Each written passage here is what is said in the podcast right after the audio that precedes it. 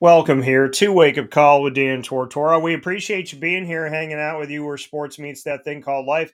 Apparently, the world wanted Jason to have his own special on Wake Up Call today, and I'm totally fine with that, or at least one of our software pieces did. So we're happy to be here with you. We thank you for your patience. Jumping on to our other video, it's the beauty of being live in today's technology. So happy to be here myself, Dan Tortora, a.k.a. DT, on Wake Up Call with Jason Lucas, speaking on UCF, the AAC, which is known as the American Athletic Conference, for those of you that still don't know how good of a conference they are, the Big 12 and conference realignment. So a lot of things to get into with my guy, Jason Lucas. He comes to you from being on both sides of the sports world. He's been in the front office. He's been a media member, and he's here this morning. And he's also a UCF alum.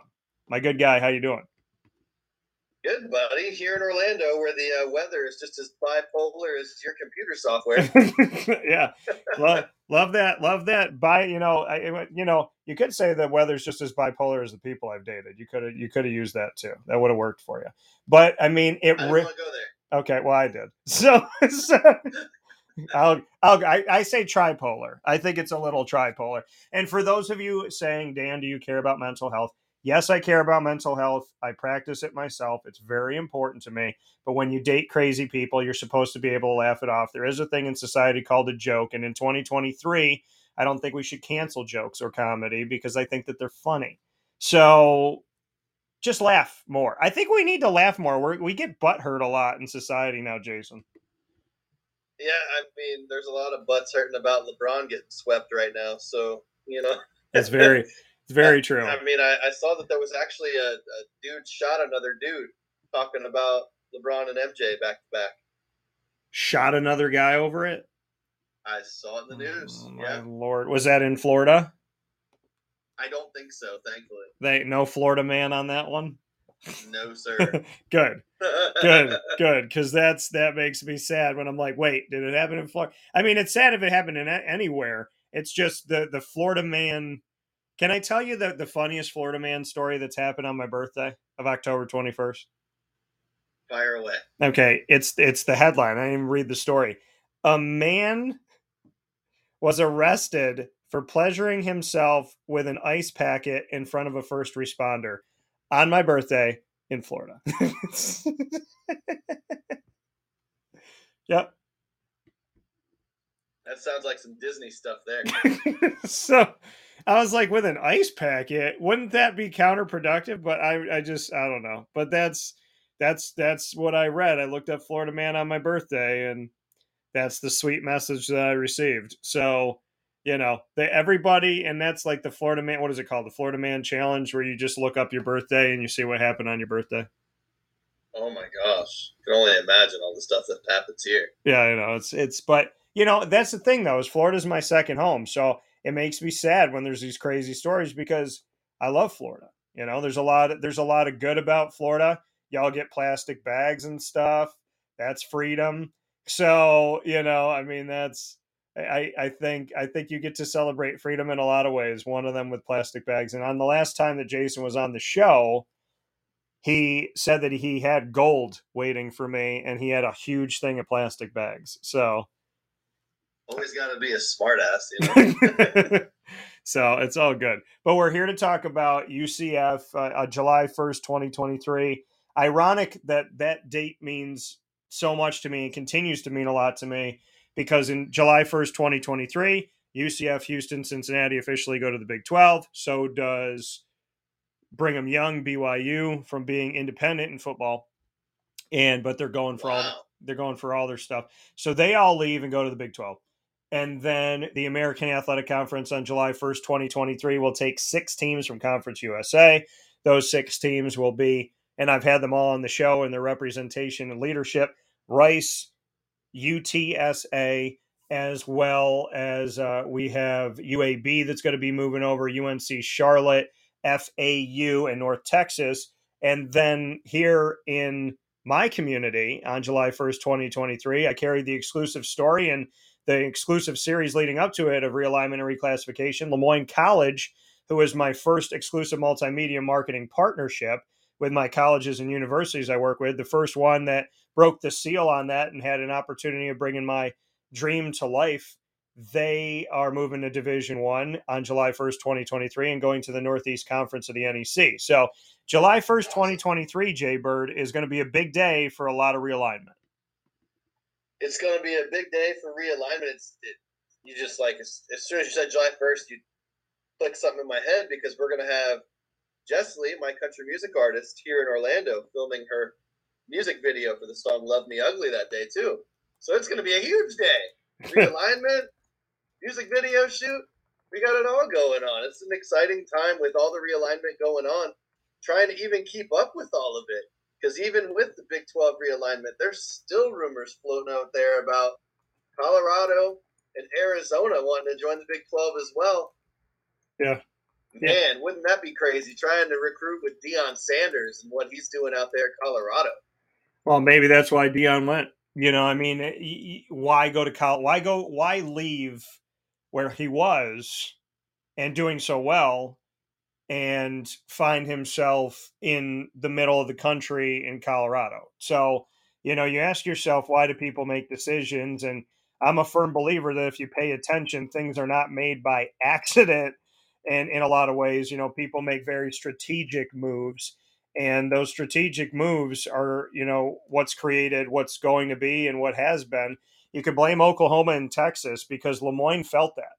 You know, LeMoyne started looking at realignment and reclassifying to Division I when that move was made by Oklahoma and Texas. The ripple effect was grand. I mean, the ripple effect affected the Pac-12, the Big 12, the SEC, the AAC, I mean, the Conference USA. It affected so many, you know, more than half the country, if not most of the country. And so, I mean, that's a crazy thing that, you know, two schools can change so much. And my niece is in the background, Carly, so shout out to Carly. She's just saying, what's up? Home from school today. Yeah, well, shout out to Carly. Jason's a good dad for many reasons. One of them, he taught his children Darkwing Duck. And when Uncle Dan comes to town and they sing me Darkwing Duck, I looked right at him. I remember where I was standing in the backyard. I went, well, you're a good father. So, I mean, that's just the truth of it. But yeah, I mean, so let's start with UCF because it's your alma mater. It's the school that you love dearly and have defended vigorously over the years. So what is it about this move for UCF that you're excited about? I mean, looking at the conference slate, seeing, you know, you've got Baylor coming to town, West Virginia coming to town, those bigger schools from the Big 12 versus, you know, the schools from the American. We had the Tulsas and Tulanes. You know, looking at that conference slate and being extra excited that you're going to have those big fan bases in town, spending money, all the tourist dollars it's going to bring to town. Yeah. And then, of course, the challenge on the field for Gus Malzahn and the players to step up in competition and try to be able to at least have a respectable first year in the conference where nobody's really expecting much. Yeah, you know, I mean, this is the thing. To see this move for UCF and for Houston and for Cincinnati, you know, hopefully it'll bring some respect that they always deserved. I mean, I think it already has, with people saying, oh, we're getting these great teams, like I was saying in the intro. But I hope that they can compete because, you know, Houston won the first ever American Athletic Championship game. I was there at the TDECU Stadium in Houston, Texas, and I quickly realized that Houston's city is split into three parts and outrageously confusing. I do like Houston. It's just very hard to understand.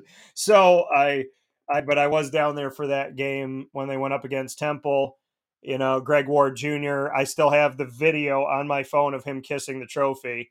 So, I mean, that to me was a really cool moment. And then you look at Cincinnati. Well, let me do this in order. So Houston first, then you look at UCF, and they go undefeated with Scott Frost in his final season. They don't lose a game. They beat Auburn, who that season just so happened to be the only team in America to beat Alabama and Georgia, the two teams that played in that year's national championship game. They didn't just beat Auburn. They took care of them. And, of course, people made excuses the next day. I'm not going to name the guy that said idiocy on the television, but he said, oh, you know, they were tired. The guys didn't want to play the game. And that's BS, okay? You're at that point in your life, okay, you've played football on a high level. You're at Auburn. You're in the SEC. If you know, If I was coaching 8-year-olds and we lost and I said, oh, it's just because my kids didn't want, well, I would never say that. If the opposing coach said, well, my kids just didn't want to be here, I'd be like, that's ridiculous. If you put your pads on and you come out and you suit up, you play the game, why would you embarrass yourself on national television? And of course, it's the first thing that everybody says when they lose, when they're poor sports. Well, I wasn't really trying. So whatever, UCF beat you, Auburn, deal with it. It's life, because it's what happened in reality. And then beyond that, the whole coaching staff is gone. And they bring in Josh Heupel, and Heupel comes in and he wins every single game with an entirely new staff. And they go all the way to that bowl game. They lose by 8 when they forced UCF ridiculously to go all the way across the country, which was not fair for the seeding that they should have been, and made them play in that game. Now, granted, they lost that game. They lost it by a touchdown and a 2-point conversion, not by 30, not like some people act. But so you look at that, I think it was 25 straight wins, and they didn't get the respect they deserved. Then you fast forward to Cincinnati. Cincinnati deserved to make college football playoff 2 years in a row. The first year, they didn't give it to them. I covered that team. I've been covering Cincinnati for a decade. Don't understand why they didn't give it to them. I went to the Chick-fil-A Peach Bowl that year, where Georgia, that team that the following year won a national championship, same coach and a lot of the same players, almost lost to Cincinnati. They needed a few minutes and a field goal late in the game to get out of Atlanta, Georgia alive in that matchup. Then you see the championship, AAC championship, that I was on site for Cincinnati, Houston, in Cincinnati at Nippert Stadium, which is an awesome experience. And they win that game. And I remember sitting, everybody had, pretty much every single person had left. I came out onto the field, took some pictures, did some stuff, went up and I sat on the bleachers and I looked out at the stadium. It would have been a perfect 30 for 30 because the picture was just, it was just me and the moon. And I'm sitting out there and I thought to myself, the committee better do what's right, because there's no reason why this team shouldn't make it. And I got on a plane and I landed in LaGuardia for my connection flight in just enough time, about 15, 20 minutes before it came out. And I had heard people the night before saying, well, I know Notre Dame lost to Cincinnati, but Notre Dame still arguably should be in the college. And I was like, they lost a head-to-head matchup. That's like the easiest thing to say no. And this is where we see all this ridiculousness of this preferential treatment, because people speak with idiocy based on the fact that Notre Dame made a movie called Rudy a long time ago. And great movie, don't need to use it here. So, and Notre Dame isn't that good, folks. They're not. They're really not that good. In the past decade, and which one of their quarterbacks is a starter in the NFL? I'll wait. So, to finish my point, Cincinnati made it to the college football playoff. The committee agreed with me in all 4 teams for the first time in forever. Shout out Rosen, Frozen. And then, yeah, so here we are. So you got a Houston team that arguably could have been in the college football playoff. You have a UCF team that should have been in at least once. And you have a Cincinnati team that deserved to be in and finally got in. And all 3 of those teams are going to the Big 12. So when I paint that picture, Jay Bird, what does that make you think of with what the Big 12 is getting? Well, obviously the 2 top teams who have made the last 5-6 seasons in the American. And Houston was also right in there, right in the mix throughout the season. So, yeah, it's going to be, bringing a rivalry immediately, because Cincinnati and UCF are going to be rivals going forward as well. And, yeah, they both should have been in there. Talk about UCF, that 2017 season. I mean, the person that was probably the most impressed at UCF beating Auburn was Auburn's head coach, Mr. Gus Malzahn, who made his way to UCF just 3 years later. Yeah. So, who else do you need to impress but the head coach of the team you're playing against? UCF shows up in that Peach Bowl with 10,000 fans in Atlanta, and our whole side of the stadium was taken up, and it was loud. For the Auburn guys out there, it was almost like a home game in Atlanta. So, and for Cincinnati, obviously, you're in that same Peach Bowl, and you had everything going your way against the Georgia team that, it was going to be the excuse. It was coming that they didn't want to be there, and then they all of a sudden turn it around and beat Cincinnati in that game. But it's two of the best schools that you could have possibly gotten in expansion. You know, I think that the ACC or the SEC is going to end up wishing that they had UCF or Cincinnati before it's all said and done, because they are two heavyweights coming into the Big 12. Yeah, you know, and let's go to the ACC for a second. They just finished up their spring meetings. The notion, and I love how people are talking about it now. I've been talking about this for many months. I've made it clear that this is not that Florida State, Clemson, or Miami have said this to me. I'm not saying that they've said it or I have insider information. It's what I think. And what I think when I put up the realignment map last year and broke it all down, you can go see it on YouTube. YouTube.com/WakeUpCallDT to be exact. Clemson, Miami, Florida State, if they can find a way out, I think they're going to go. I think bare minimum Florida State and Clemson go to the SEC. Reason being, the SEC has 16 schools, right, with Oklahoma and Texas. So I think they're going to go to 20. I think they're going to form their own league. And I've said for over 2 years now that the SEC is going to break away and stand alone because they can. And they're going to make the money and they're going to be fine.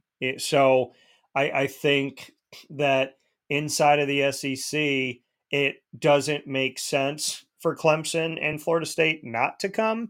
And I say that because when you already have 16, you're not going to do Florida State or Clemson, South Carolina games anymore because you don't have the spacing for it. I think you have so many teams. You look at how many teams they have. If you keep a 12-game schedule, they're not even going to play each other for multiple years, a bunch of these teams. So I think the best way to keep the rivalries alive is to bring those teams in. Bring in Florida State and bring in Clemson. And I see that as a viable thing. Miami did the Big East dirty back in the day. I think if Miami can go, they'll go. The question is two-part, Jason. What do you think about those three teams? Do you agree or disagree that they'll join the SEC? And the second question is, if you're going to keep it even, is there another ACC school that makes sense in the SEC? Yeah, so, obviously three big football schools that you're wanting to bring in there. And I know already with the SEC, they're going to nine conference games now. Yeah. And that's affecting their future scheduling. UCF and Florida have a 2024 meeting already on the docket that's, it's already up for debate whether it's even going to happen or not, because Florida needs to be able to play their nine games inside the conference. It's also becoming a deal where Florida and Georgia are going to be grandfathered into their rivalry, right? Yeah. But they're not even sure if they're going to play the game in Jacksonville going forward, because the Jaguars, your boys up there, are going to be having 2 years of a renovation where they might not even be playing in the state of Florida. So you've got that going on inside the SEC, but obviously, the schools that you named are three big football schools that if they come in would obviously give more depth to the conference. But like you're saying, they're not going to be playing the same docket of teams every year. It's going to have to change. And there's going to be 2 or 3 years where they're not playing each other. Yeah. So, to me, I just, it makes sense. It makes sense for Clemson. It makes sense for Florida State. It makes sense for a lot of teams. The team, so I said, is there a team besides that? Do you have another ACC school? Let's say, argument's sake, Clemson, Florida State, Miami go to the SEC. Is there another one that you could see go? Let's see Louisville. Okay. Yeah, for Louisville and Kentucky. Louisville might not be the end of the world. No. And I don't know if they would. Basketball, good football. Right. I think, people say North Carolina, but North Carolina, without Duke, it doesn't make sense. It's way too much money. Yeah. So I would say, Louisville, because you would have Louisville, Kentucky, then you would have Clemson, South Carolina, Florida State, and then Miami would kind of be your outlier without a true rival, but you could try to have Miami, Florida, and have that become more than what it's been. you know, Hurricanes versus Gators. But, you know, just the way that the SEC looks, it makes sense to me that this thing is going to get a little bit bigger before it's all done. Yeah, I mean, I've even seen things where it's, you know, Florida State and UCF moving into the SEC. Yeah. And, you know, talking about having, with Miami as well, having the entire state of Florida in one conference. Yeah. You know, yeah, basically the Big Four of Florida all in the SEC. And we're looking at this right now. You know, the ACC, they had questions to answer last year. And I asked the commissioner about this, Jim Phillips. I asked him about, you know, are you having conversations? What are your thoughts on realignment? And they basically, you know, he basically said that, you know, yes, they're having conversations and nothing was off the table, but they had to answer questions last year. And now they have to answer questions again this year because there's uncertainty and there's the notion of he who hesitates is lost. So, you know, you look at the SEC has made a move to bring in Oklahoma and Texas. The Big 12 has made a move to bring in Cincinnati, UCF, Houston, and BYU. The Big Ten has made a move to bring in the Pac-12s, USC, and UCLA, which makes no sense. And then, what'd you say? I said right. Yeah, like, we talked about that before. The American, as I mentioned, bringing in 6 schools. You look at the Sun Belt and moves that they've made. You look at the, you know, there's a bunch of Conference USA and how they're replenishing themselves yet again.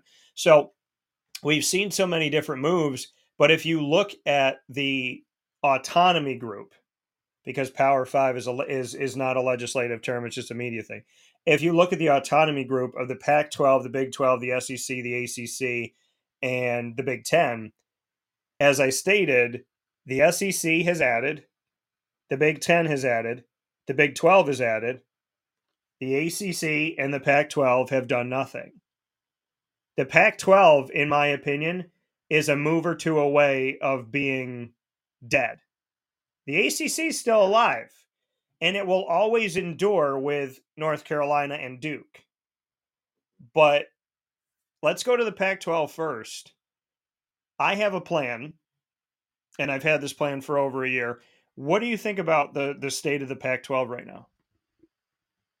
Well, it's kind of in shambles with, like you said, UCLA and USC going to the Big Ten.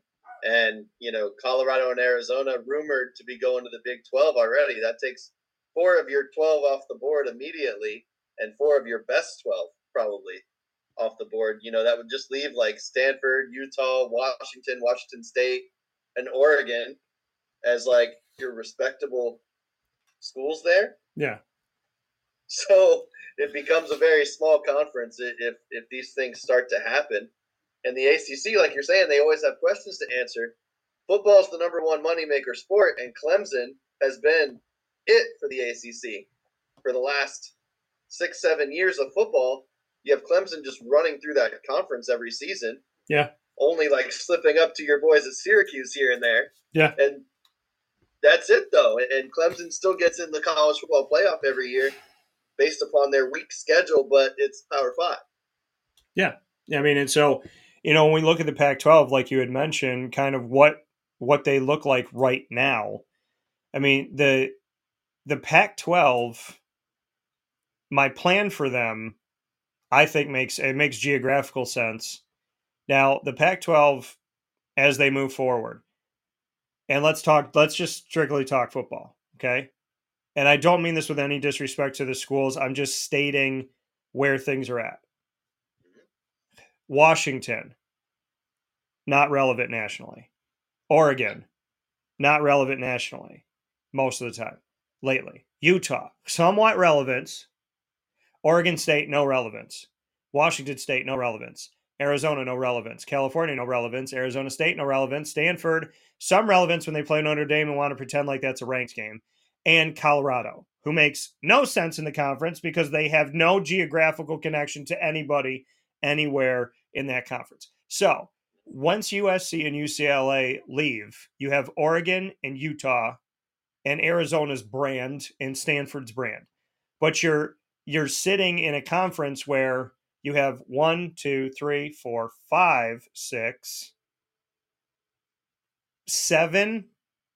of your 10 remaining schools that are not ranked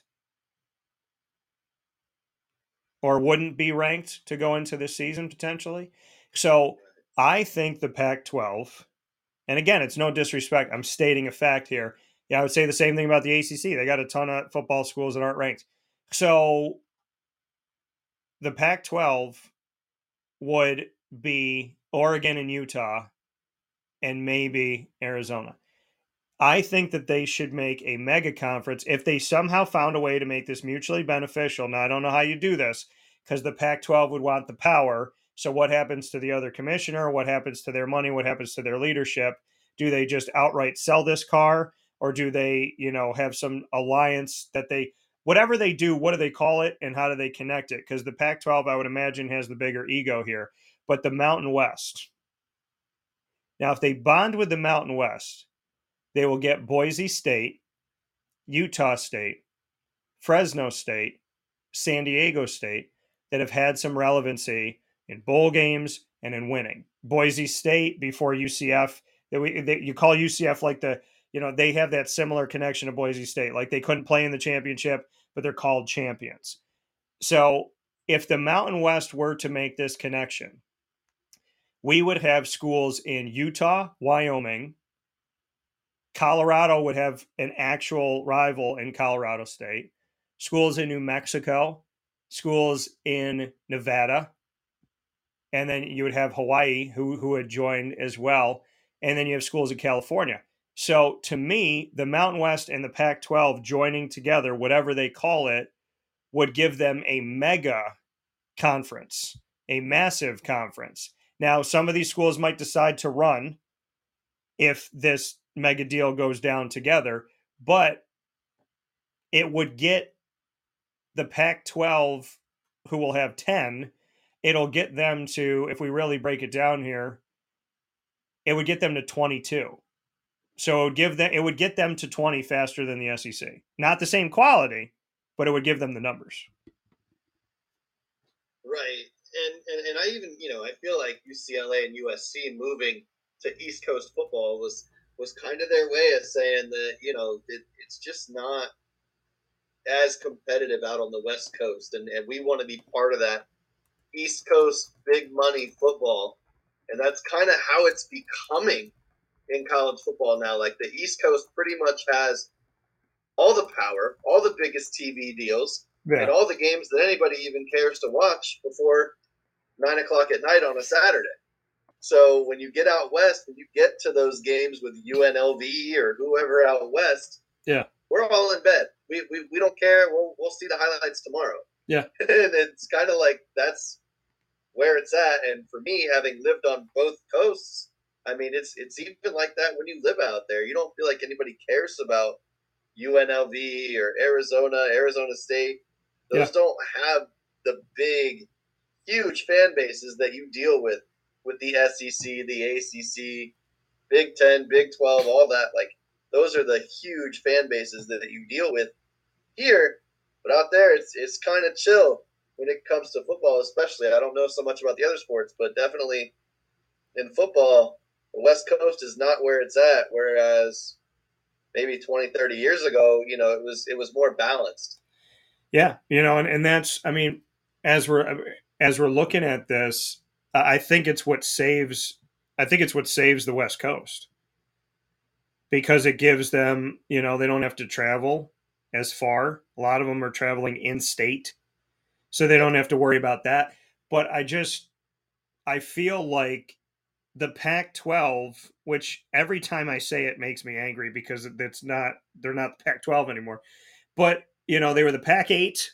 In the Pac-10, stop putting numbers on your conference. Did anybody learn about conference realignment? You don't put numbers on your conference anymore, okay? That's why the American Athletic Conference was smart, because they said, we're going to name ourselves American. That means we could have any team in America. We could have Hawaii. We could have whoever we want.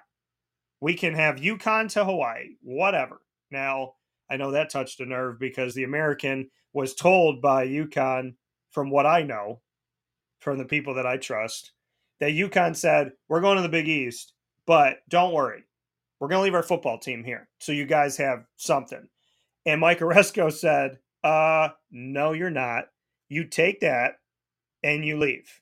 You don't move out of my apartment and keep a little box of your stuff here. Okay. You're going to go date somebody else. You're going to take that box of that ridiculousness and you're going to bring it with you. I mean, you're going to leave a 1-3 win team here. Oh my gosh. Thank you so much. That's so sweet of you.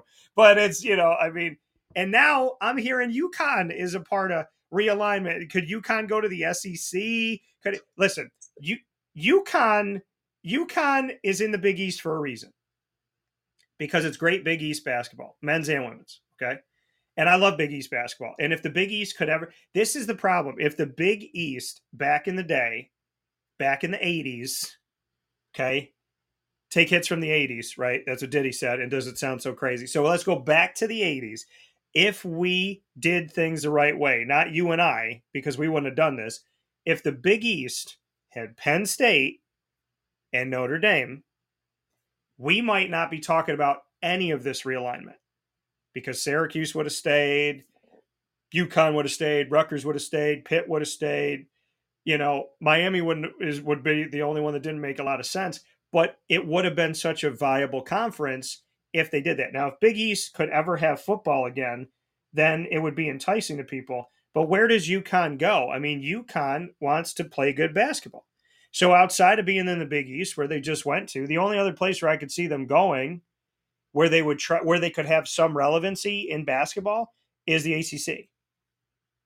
I don't see them going to the Big Ten, which is the only other one that I could maybe argue. I don't see them going to the SEC. If we're going for all sports, it doesn't make any sense. If you're going to the Big Ten for all sports, then Rutgers can finally blow off their confetti, because there will be a team that sucks more than they do in football if UConn were to go there. But if they... I'm making a lot of friends, but if in the ACC, if I'm UConn, there's a chance that I can beat some of these Ivy League-ish type of schools, like the Dukes and the Syracuses. I mean, Jim Mora Jr. got them to a bowl game as an independent his first year there, so there it stands to reason. If, but again, this is what the ACC is dealing with. UConn's come up before years ago, and they didn't make a move. And UCF would have made sense in the ACC, and I think it would have given them a good brand, because I'm not saying it because you're on here with me. I think UCF, you said it, UCF and Cincinnati are two of the best brands to get in realignment right now. And UCF going to the ACC would have been a huge, awesome move. UConn, not as big, but you would have restored some rivalries, and you would have created – the fan bases would have been excited, and it would have made sense to them, and they would show up at the ACC tournament. But UCF is a big boost, and I'm surprised that the ACC did not go after UCF, because it would have aided them in a lot of different areas where they've been. Outside of Clemson in football, they're insignificant. You said it. Yeah, pretty much the whole conference is trash in football. I mean, you talk about Georgia Tech. They've even changed the way they play the game at Georgia Tech, and they're still not any good. Well, and the thing is, I mean, Florida State is getting better, and I love Mike Norvell, and I think he's wonderful. Syracuse can't get out of the dungeon, and I have a good relationship with Dino. I have a close relationship with Dino. I don't think it's not working. This is year 8. It doesn't work. So Syracuse is not going anywhere. Duke isn't going anywhere. North Carolina hasn't been going anywhere. Georgia Tech hasn't been going anywhere. Miami has constantly underwhelmed in the last 2 seasons. And so you say to yourself, well, in the 2 where I'd say the last 2, because there was hype the last 2. Right. And there was expectation the last 2. Yes. So, you know, and especially with Cristobal coming in. But now they're not going to have divisions, so now it's just one big conference. Outside of Florida State pushing Clemson, I love the ACC. I cover the ACC. I respect the coaches, the student athletes. They know that. I've built relationships for a decade now. I love y'all. I support y'all. I'll look right in the camera and say that. I love my connections I made with every single school. As an impartial broadcaster, anybody telling you the truth would say to you, the only hope that the ACC has is Clemson. The only fight to Clemson is Florida State. There's, of 14 schools, there's 12 schools that are not going to nationally do anything in recent history. And you can't sell a conference and say it's better than the Pac-12's problems right now when you don't have any significance. The Pac-12 has Oregon and Utah. I would take them over any school in the ACC except Clemson. The Big Ten, they get way too much credit for doing nothing. And yet, I don't trust most of the ACC against Ohio State. So I think the Big 12 has some talent to buck up against. Well, right now with the Big 12 and the additions that they've made, I think the Big 12 can beat most of the ACC. I think Oregon and Utah could beat most of the ACC. I think Ohio State could probably beat every team in the ACC, maybe outside of Clemson. And I think the SEC could beat everybody. So what are we saying about the ACC? If they're not the weakest conference of the Autonomy Five, they're the fourth out of five. Yeah, I'd say that's pretty easy to say that 4 out of 5, somewhere in there. You know, and like you're saying about the SEC, like there will probably be a day that they break off and do their own thing. Yeah, because they're becoming so large, they're going to get to a point to where they're going to have to go to 10 conference games or 11 conference games or total conference games. They're just kind of playing each other at one point, which I think they will do. I don't think there's going to be any room for them to have non-conference anymore. Yeah, it makes it really complicated, and the whole deal with realignment. I mean, 6-7 years ago, if you were talking about realignment, the reason you were talking about it was not so much the money as the ability to compete and win a national championship. Yeah. Now, when you talk about it, it's all about what the biggest TV deal is going to be. Yeah. How often are we going to be on TV? How often are we going to be on prime time? And how much money is the deal going to be worth? How much more is it than what we're getting now? Yeah.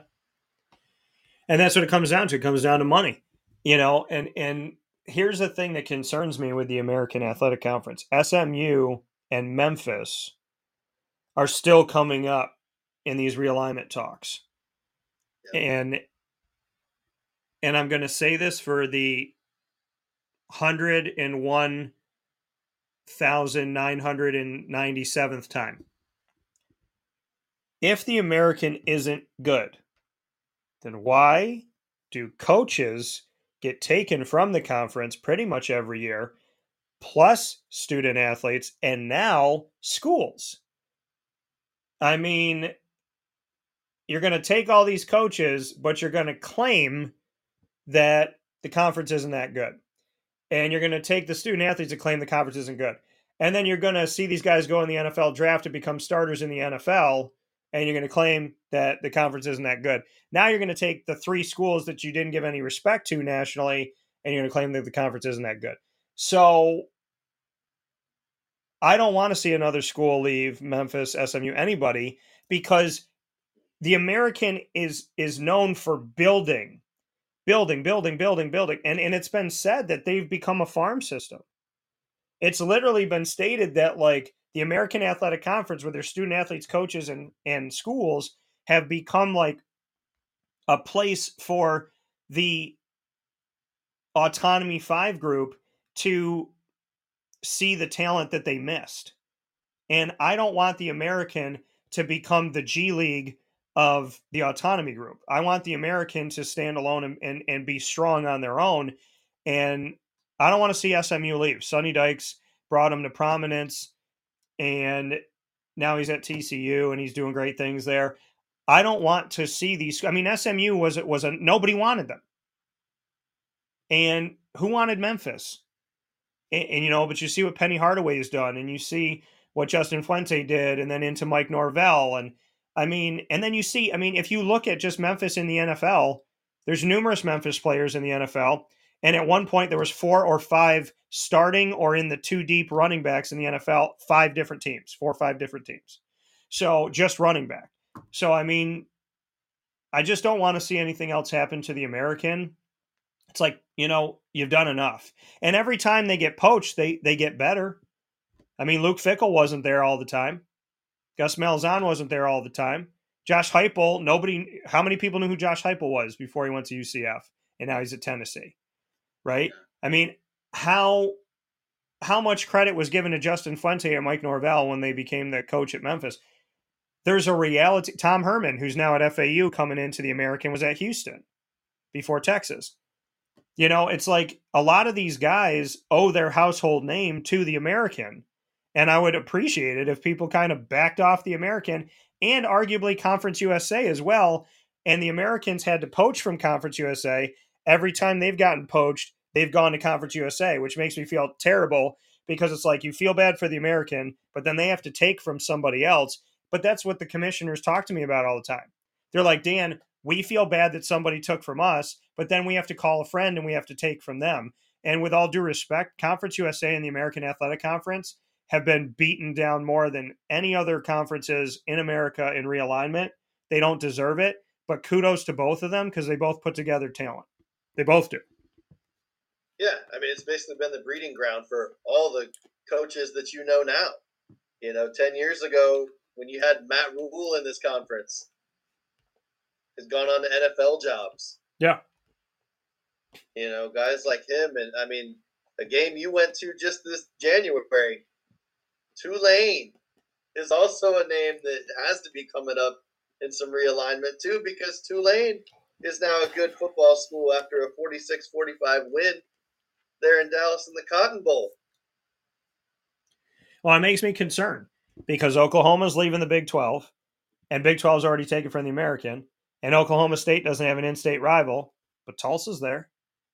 So it's like, you know what I mean? If you look at the American and you look at the Sun Belt, though, they have followed the same geographical footprint pretty much as the SEC, which I think is very smart. Yeah. The SEC has stayed southeast and like mid-south. So they've stayed in this like region toward the bottom, and they've stayed in that like Texas over. And if you look at the American Athletic outside of Temple, they've stayed in that same region, and they're adding Alabama. I mean, you look at the American Athletic Conference, they have presence in Texas a lot.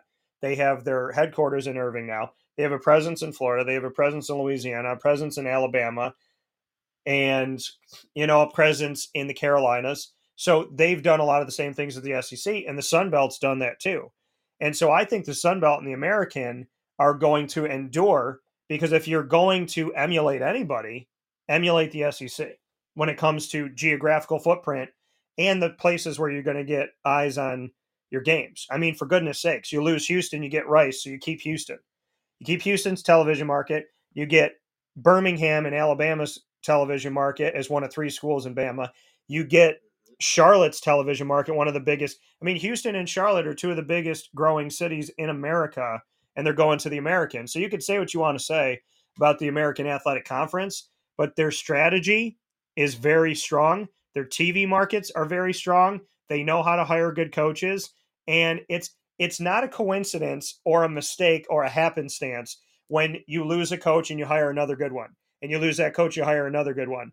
And then this team gets better, and this team gets better, and this team gets better. And, oh, we lost those schools? Well, Tulane's better now.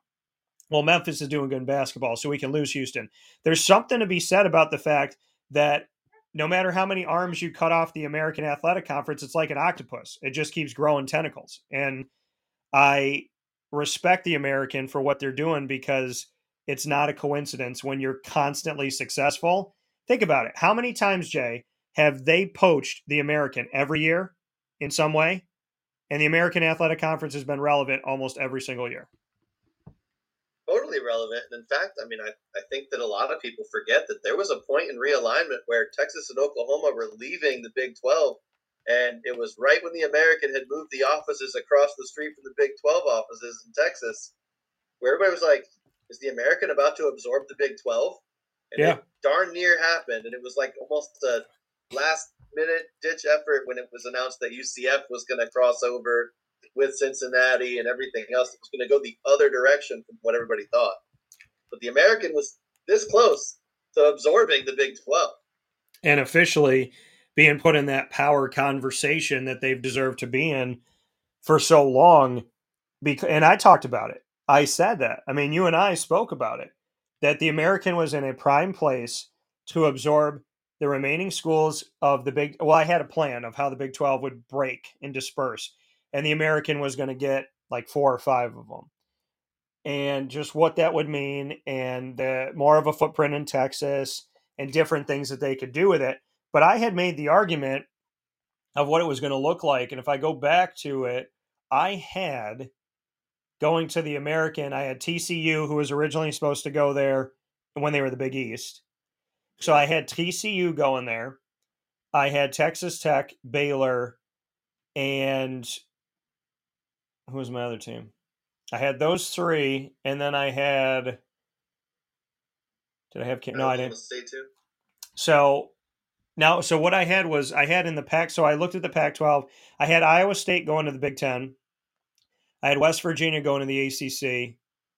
I had Kansas going to the ACC or the Pac-12, and then I had Baylor, Texas Tech, and TCU going to the American, and then Kansas State potentially going wherever Kansas went, or they could make a play for them. And then I had kind of an open slate for Oklahoma State because I don't – oh, no, I did. I mean, you could argue Oklahoma State because they've had good games against Tulsa. So, yeah, but I had TCU, Baylor, and Texas Tech going to the American Athletic Conference because I was going to get them to 14 no matter what based on my calculations. And they ended up getting to 14. So, I mean, I was going to get them to 12 if not 14. But, yeah, I mean, I still think the Americans in a good spot right now. And they may not be done. They may not be done, Jay. And so there's something to be said about that. But how do you feel about UCF? I mean, how do you leave the American? Do you respect the American and the decade that was there? And what do you think about the Big 12 move? Like, bring me into your thoughts on UCF, AAC, UCF, Big 12. Yeah, I think definitely the thought around UCF is that the American years were proving ground. It was, you know, it was our chance to really show what we could do in a higher level of football than what Conference USA was offering us. We come up in and we win the conference the very first season, go upset a Louisville team that was ranked number 6 with Teddy Bridgewater playing quarterback on the road on a Friday night back in 2013. Yeah. Blake Bortles having a big game up there. That was like the proving ground. That was our first, you know, hey, we really showed what we could do. We went and played Baylor in the bowl game in Arizona, ended up winning the Fiesta Bowl that year. And, you know, throughout the years, I mean, 2017 going undefeated, winning the Peach Bowl, 2018 undefeated, conference champs again for a 4th time. So when you win the conference that many times, I mean, it kind of became how many times can we do this? And it's just kind of the same thing. Yeah. We did need to look up again and see where we could go. And now going into the Big 12, it's obviously the competition steps up. It's going to be harder. And it's going to be just like that first year going into the American where we didn't expect much. And, hey, we got shocked. I mean, we won the whole damn thing and went 12-1. So if we'd be able to do that this season, that'd be amazing. But nobody's expecting it. Everybody's expecting that 6-6 regular season, make a bowl game, whatever it may be, move on to next year. But you could be surprised because UCF has an experienced quarterback in John Rice Plumlee, yeah. 2 NFL wide receivers in Baker and Hudson on the outside. The only question about the UCF offense has to be the offensive line because you lost 3 starters. Yeah. You know, and I mean, so, I mean, UCF, like you said, what they've done, they've more than proven themselves. And now they have the opportunity to go to the Big 12 and show what they could show. Now, the Big 12, representation-wise, this is their first school that they're going to have in Florida. So that gives them something in and of itself. And if they're smart about it, you're going to promote the heck out of that, because we know Big 12 is like Texas country, Texas, Oklahoma country. So you go into Florida, they're going to really want to promote UCF and make it a point for that. And we'll see what it looks like now, because you got another Texas school in Houston.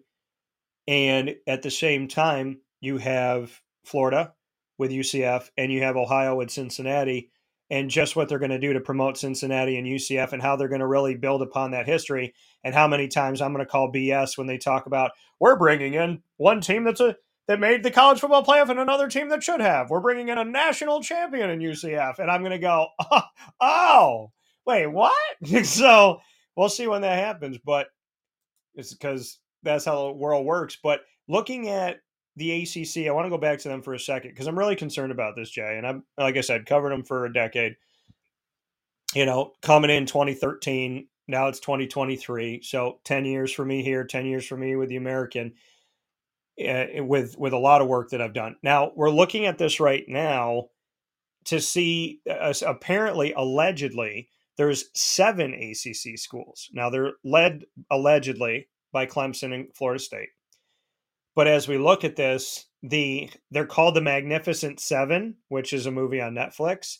And the schools that we're looking at here are Clemson, Florida State, Miami, North Carolina State, Virginia, and Virginia Tech. Now, for those of you that don't know this, Virginia Tech used to be a Big East school. So Virginia Tech's already left before. Miami's already left before. And the ACC wasn't, it looked different. It used to have South Carolina and whatnot in it. So as we look at this, the ACC would be owed $120 million for any school to exit the conference. Who do I think can cover that? Miami, Clemson, Florida State. So as of right now, not looking at anybody's numbers, this is just me spitballing here. I would say that those teams could cover it. Now, under the grant of rights, this is the big thing, the whole ACC grant of rights. Now, you think if you have a contract, it means something. But as I've learned as a businessman, sometimes a contract to some people means absolutely nothing, because there's contracts lying out there right now of people that owe me. You don't even want to know, Jay Bird. And so you don't even want to know. And I could put them on blast right now, but I'm trying to be nice about it, because, they said if you ain't got something nice to say about somebody, you don't say anything at all. But I'm not having a cup of coffee in a certain place, if you feel me. So under the grant of rights, the ACC would still own a team's broadcasting rights for home games through 2036, even if the school paid the 9-figure exit fee. So now if the group of 7 can get one more member on board to form a majority, the grant of rights could potentially be dissolved. This was a little wrinkle that I didn't know about before.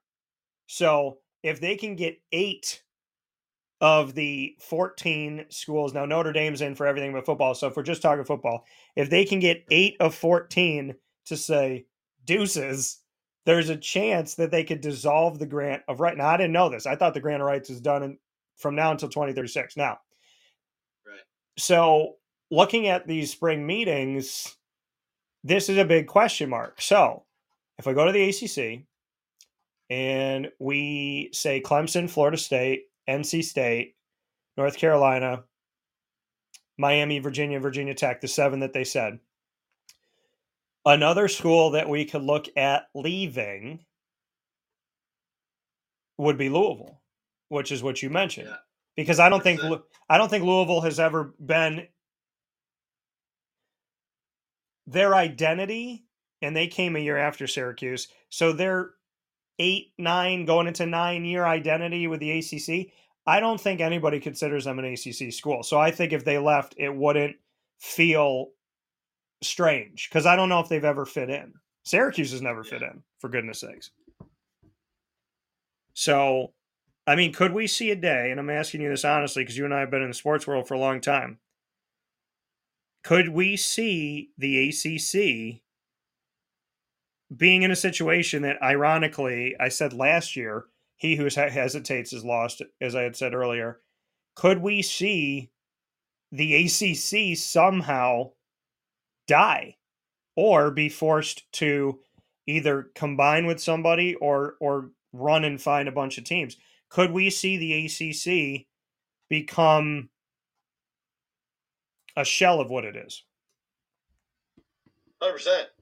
Yeah, you could see it happen, because what's even out of the realm of possibilities at this point with how big the SEC's gotten?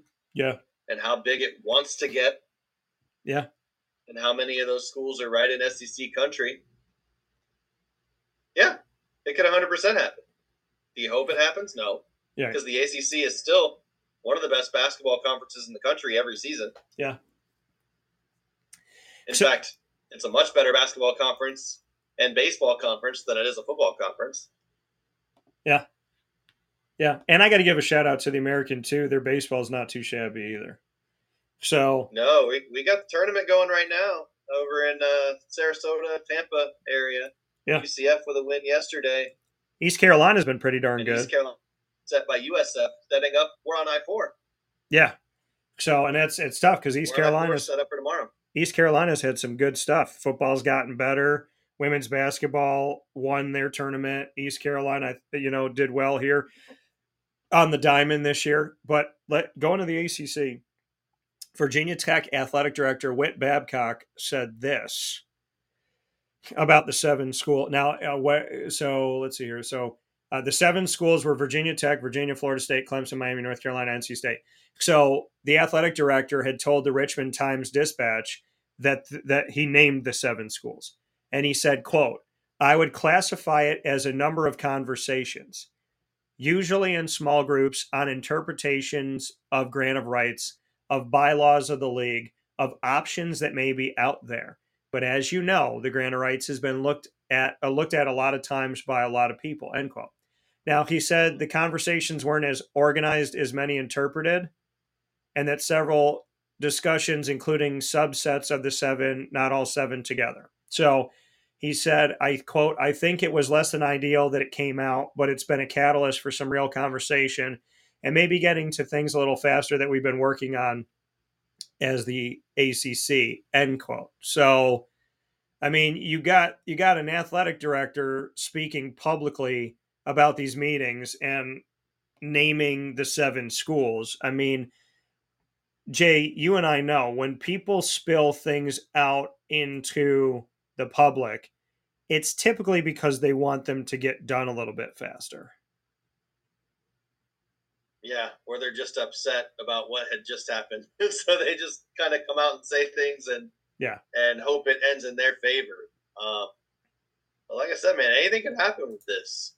It's just ongoing. And if the money is right to go somewhere else, I mean, it's like I was saying, it's not about winning the national championship anymore. It's about, well, how much is ESPN going to give us if we move? Yeah, and they say like, oh, these TV stations haven't been involved in the talks. And I'm like, well, that's total BS. Because why in the heck would the Big Ten look at USC and UCLA? They could have looked into plenty of other areas. 100%. Yeah. Yeah, I mean, you're just looking into the TV market, time zone. Yeah. The ability to play all day versus playing just, in that 12 o'clock slot that Big Ten games are mostly in. And we're also looking at this right now that to some people, and again, these are not my sources, so that's why I always say allegedly, and I do my air quotes, because if I ever say sources, they're mine. They've come from a direct connection, and I trust it, or else I wouldn't say it. It doesn't mean that they're always 100% accurate or that things can't change on a dime, but they're my sources. I say alleged when they're not mine. So allegedly, to some, Louisville has joined as the eighth, the one that we said would make the most sense. They have allegedly, within the past few days, joined to potentially overthrow this ACC government. So, I mean, this is, I didn't think we would be in this world. I didn't think we would be in a world where the ACC could die. I remember looking at the ACC when Syracuse wasn't in it, thinking like it's untouchable. And now they're getting touched. So that's right. I said it. So, but no, I mean, I feel that, and they've also moved their media days for kickoff. So this year it's 3 days. It's over a 3-day period for the teams. And I wonder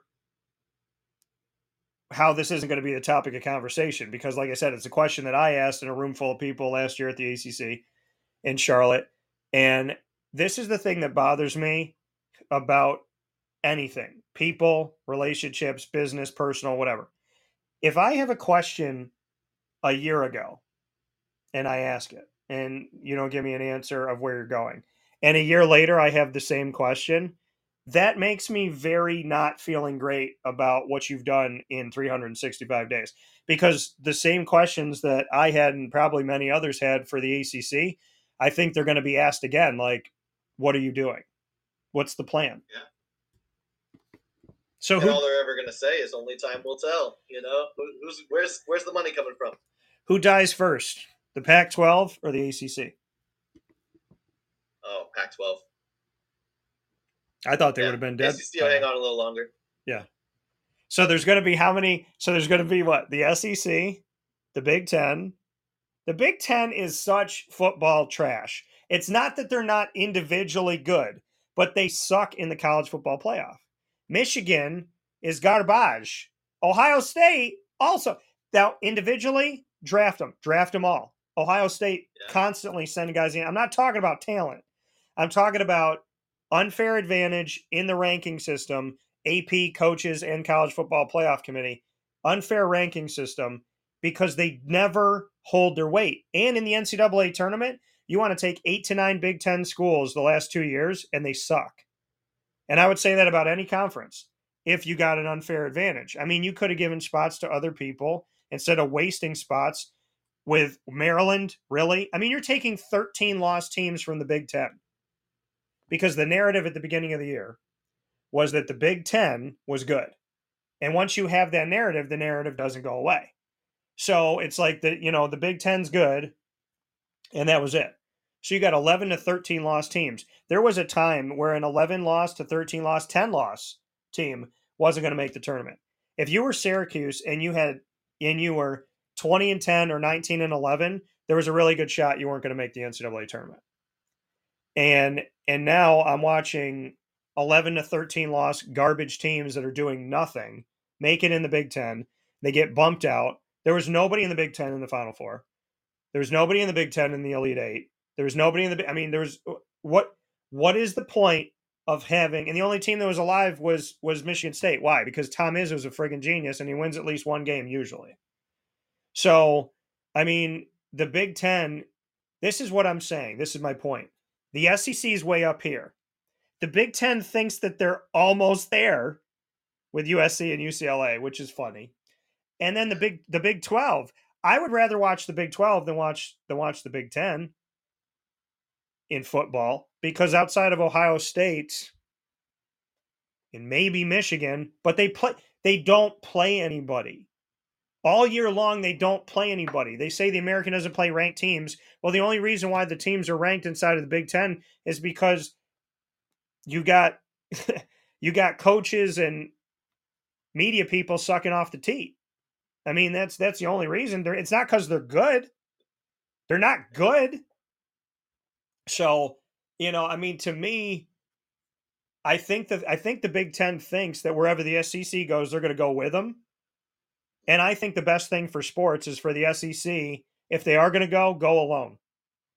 And then it's not the best thing for sports, but the best thing for the SEC is to go alone, because they're going to be playing the Big Ten feeling like they're dragging their, younger brother across a desert with no water. I don't know. What are your thoughts on the Big Ten? I mean, my thoughts about the sport of college basketball in general right now. It's, the athlete's coming out of high school and he just wants to know where he's going to go spend 1 year. Yeah. It's about where the money's at, where I can get the most money to go for my 1 year, and then I'm gone. So college basketball in general, like when you bring up the Big East and how Big East basketball was in the 80s, and you talk about, some of the powerhouse matchups back then. Yeah. Georgetown and Boston College. And all these schools that were just amazing. Syracuse, of course. some of those heavyweight matchups you used to get, you don't get those anymore. You don't get the guy who's been there for 3 and 4 years. And you can't develop those rivalries between the players. It's not like it was. So college basketball in general is almost like a, do you even take that into consideration with realignment? Like, how good is their basketball team? Well, it depends on the year and how much money they're willing to spend on the high school kids that year. Yeah. Well, that one and done guy, because that's all that's going to happen. Right. And I mean, so when you look at the Big Ten, how do you feel about the amount of opportunity that has been granted to them?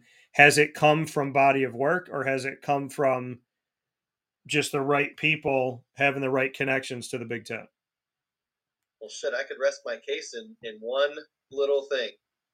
Hey, it's the COVID year. We're 5-0. We didn't start our season until like the middle of October. But we're 5-0. Please put us in the college football playoff.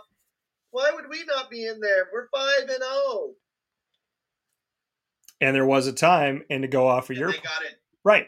And to go off your point, 6 weeks into the season, they decided they were going to play the Big Ten after they said it was all about health and safety BS. And so I always liken it to like the Big Ten and the Pac-12. We're like, we're not going to go to the party because we don't want to drink. And you know what? We're good kids. Oh, they got a kegger. Oh, they're doing upside down stuff. They got an ice fountain. We got to go to the party. That's how I take how they reacted to it. It was like, we're not going to the party because if we don't go, no one's going to show up. Oh, bro, if we don't go, we're going to be the only people that don't show up. So they went and they played and they were not ranked. Go back in history, folks. Do some research. God forbid. Some media people that just narrative. Just do some research. Or you know what? Do what you normally do. I'll do the research and then you can use it as your own. So, but do the research and look at it. The Big Ten, 6 weeks into the season, 4 or 6 weeks into the season, when they decided they were going to play, they had ranked teams in the top 25 with a record of 0-0. Ohio State was in the top 8. They were in the top 8. Michigan was in. They were in. What'd you say? Sitting at home. They weren't right. Even, so they were in. Okay. So I'm going to go in my more egregious party foul that year. If people didn't believe me, the Big Ten got an unfair advantage. Riddle me this. Jay's point of being 5-0, you were supposed to play, 8 games? They didn't play 3 of their games.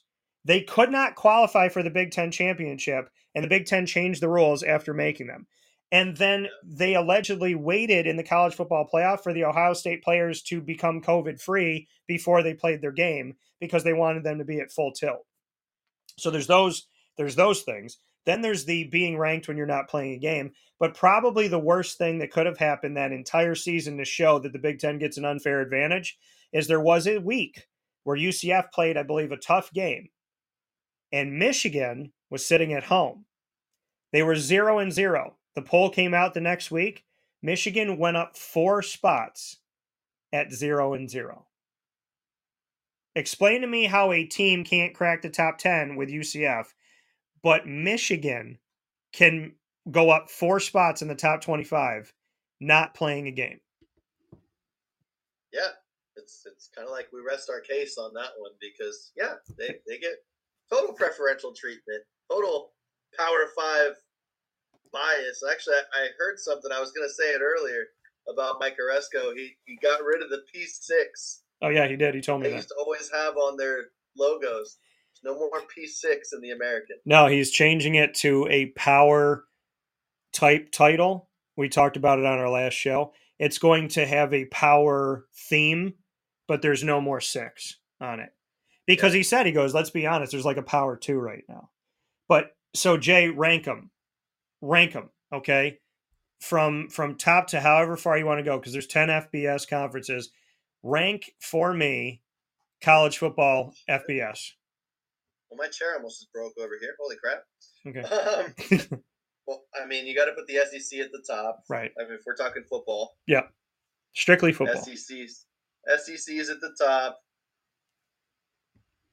You could say Big 12 or Big 10 would be second. ACC is going to be fourth by itself. Mm-hmm. I'd say even with the losses, the American is still not going to be the easiest. It's going to be a 5. Yeah. Pac-12, maybe 6. And then you go from there. I mean, I would say. And then from there, Mountain West, maybe? Yeah. I could agree with that. Conference USA, Sun Belt. And then the MAC. Yeah. And then, I mean, the MAC is one of those things, and I'll just throw this out there. When UCF used to play against Marshall every year, I always felt like Marshall was going to go with us wherever we went. Yeah.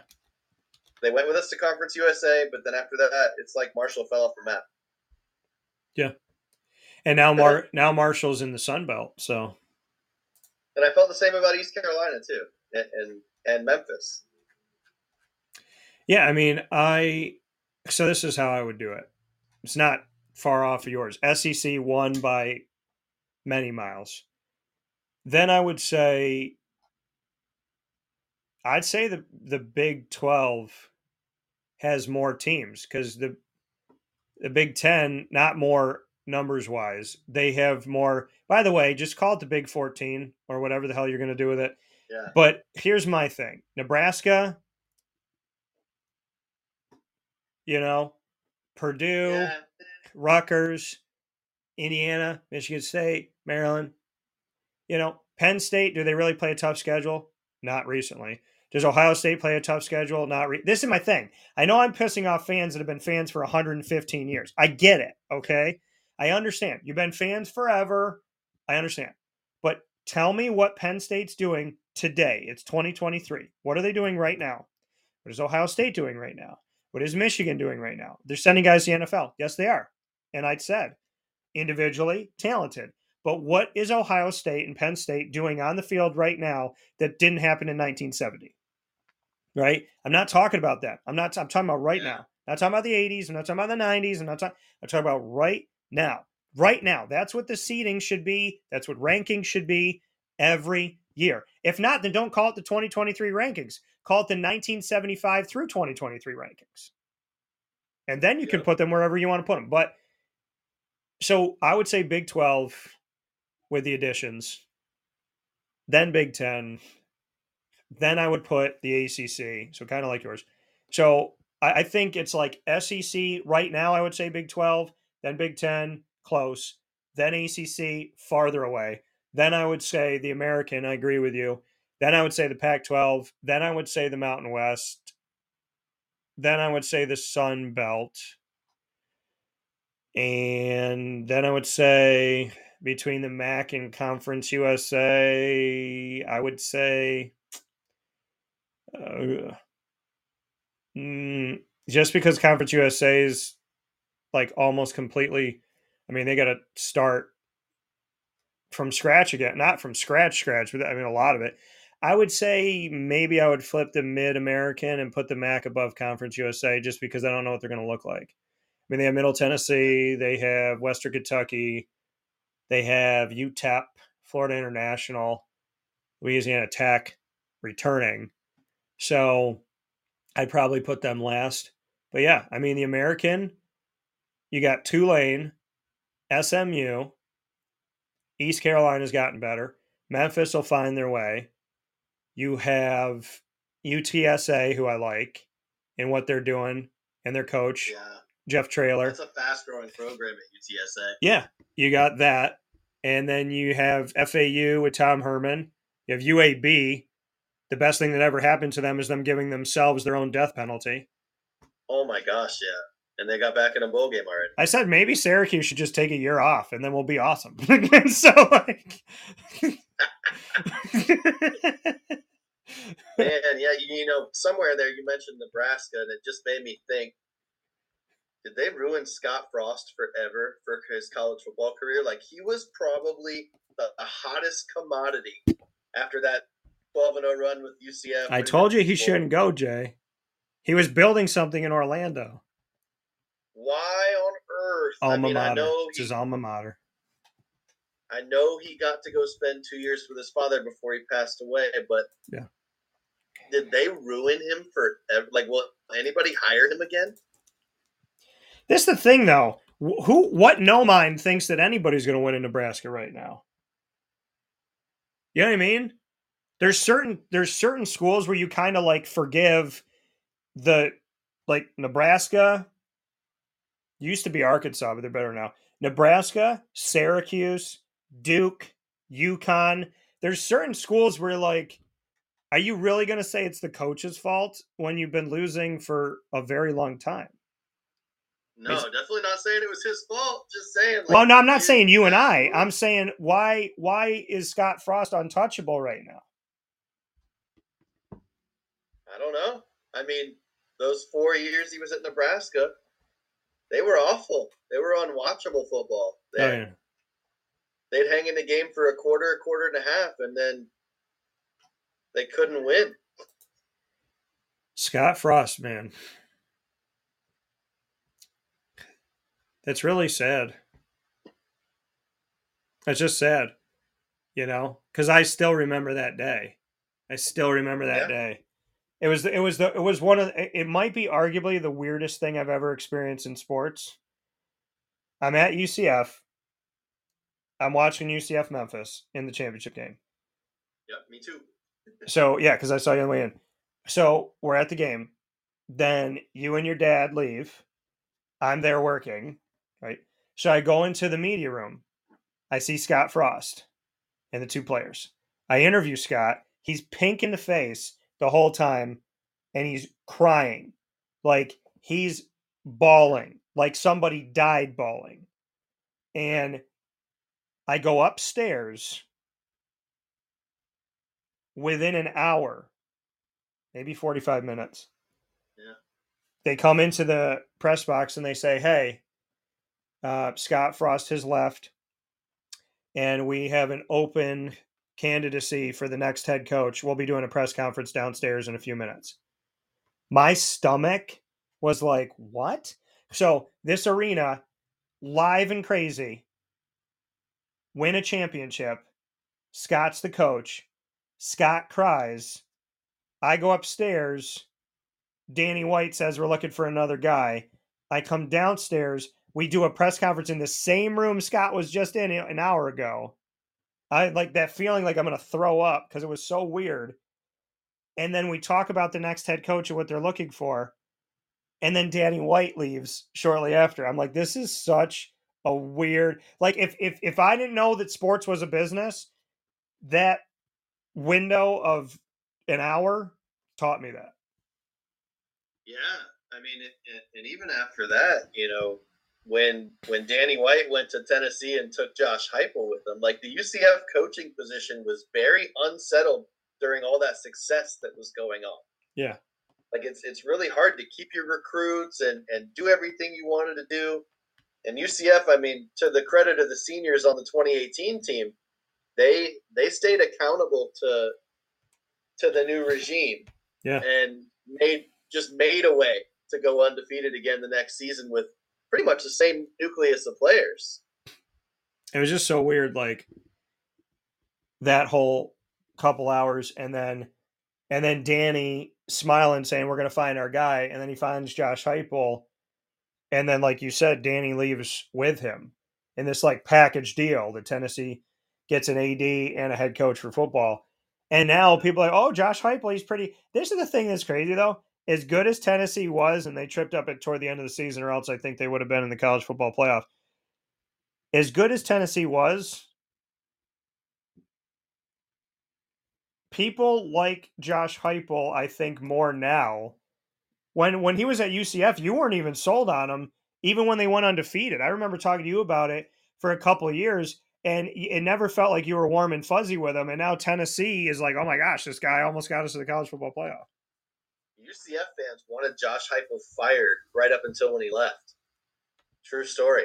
We were like, oh, bye, sucker. which is crazy to think about what Tennessee did with him.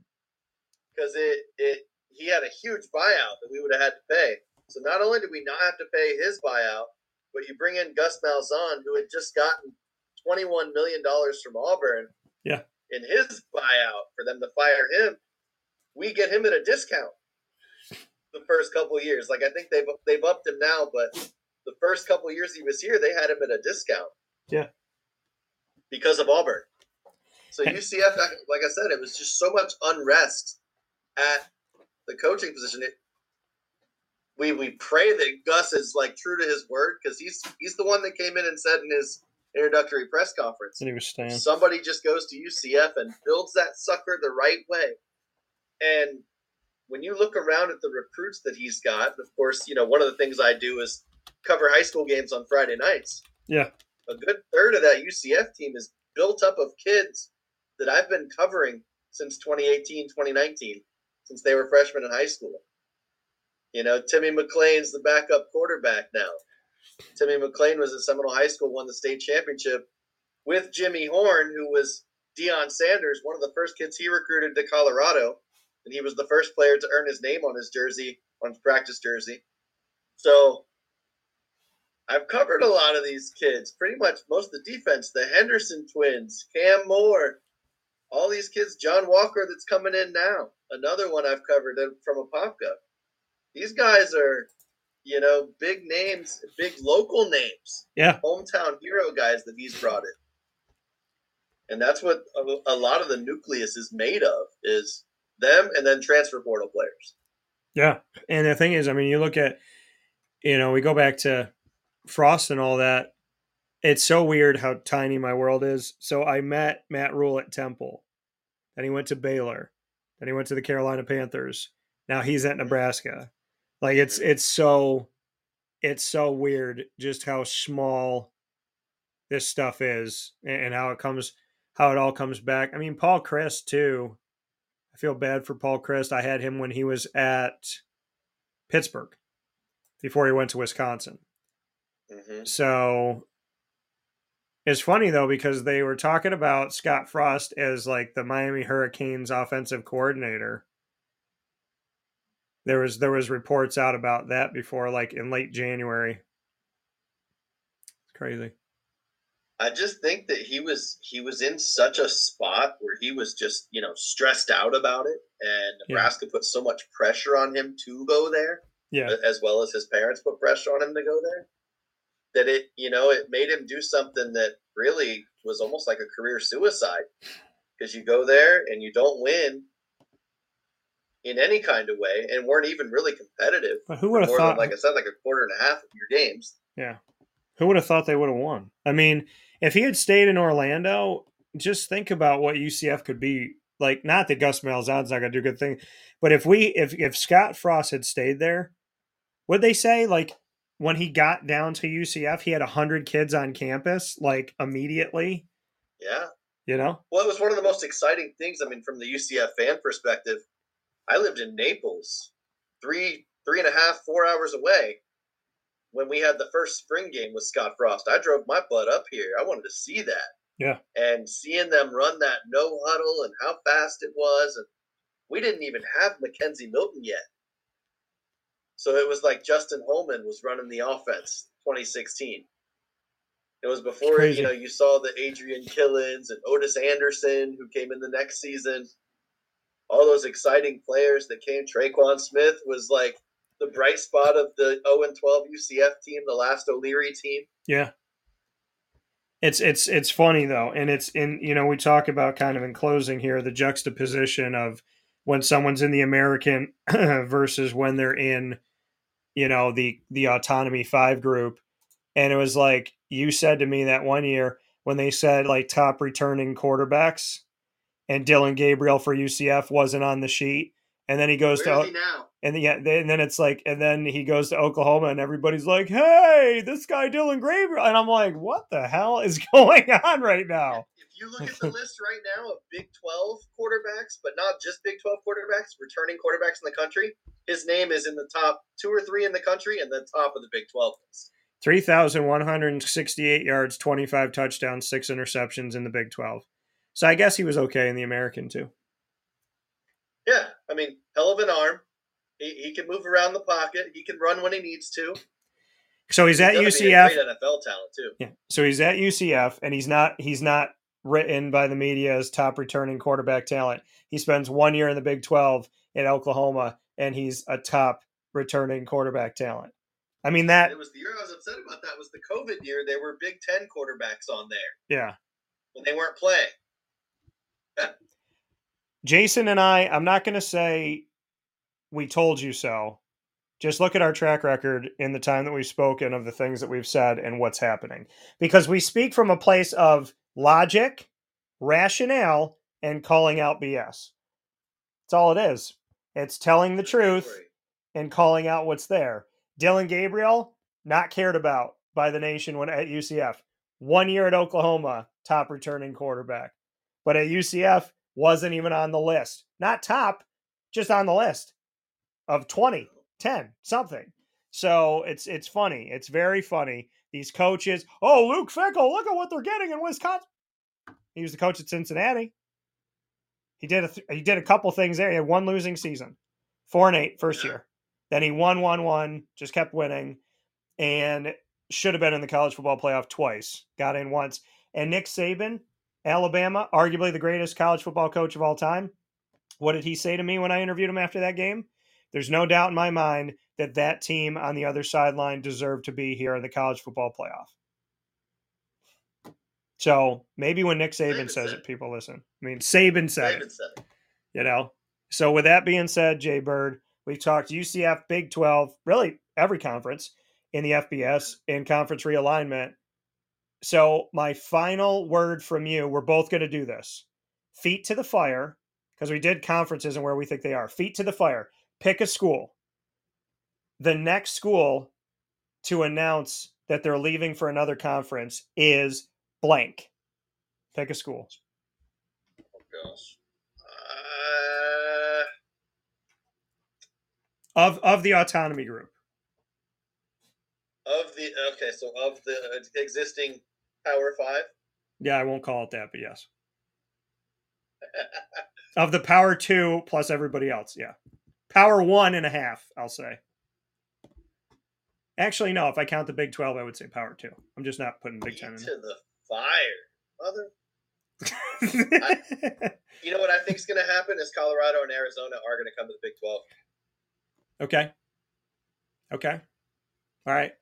From the Pac-12. So for argument's sake, that's your feet to the fire. From what I've been hearing. Yeah. I told you my theory that I think now I don't know exactly how the grant of rights can be broken or if it can be broken. They said allegedly if they have 8, they can overthrow it, which I just read for the first time ever this morning. But there's this backdoor thing that I talked about months ago that the ACC was allegedly looking with the Pac-12 to join, have an alliance. Mm-hmm. And I thought if they opened up their TV deal, in order for them to work together, if they had to open up the deal, that the SEC was just waiting for that, because once the Pac-12 and the ACC opened the TV deal, that there would be no grant of rights and they could snatch them for free. Right. I remember you saying that. So don't count me out on that, but I would say I got to pick something else since you picked that. I'm not going to pick the same thing. So of the power alleged whatever, of the autonomy group, you said Colorado and Arizona? Yeah, I think Dion wants out of there, man.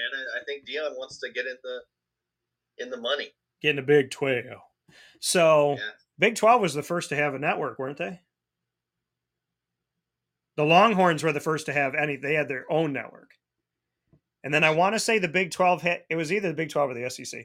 So I remember Conference USA having its own network that showed games based on the replay cameras. Oh, that's awesome. Yeah, it was grainy television.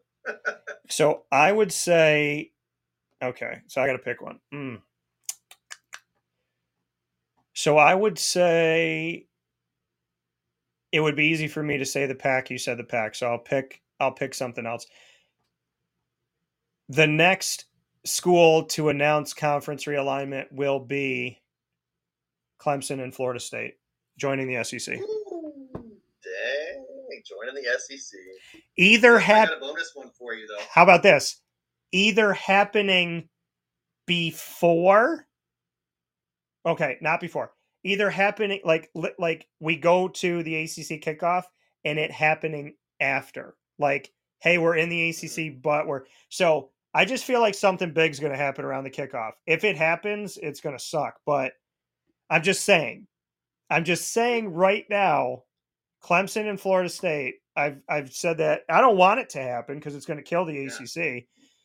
But if you want me to tell you what I'm thinking, and I'm not going to pick the Pac-12 because you did, Clemson and Florida State announced that they're joining the SEC.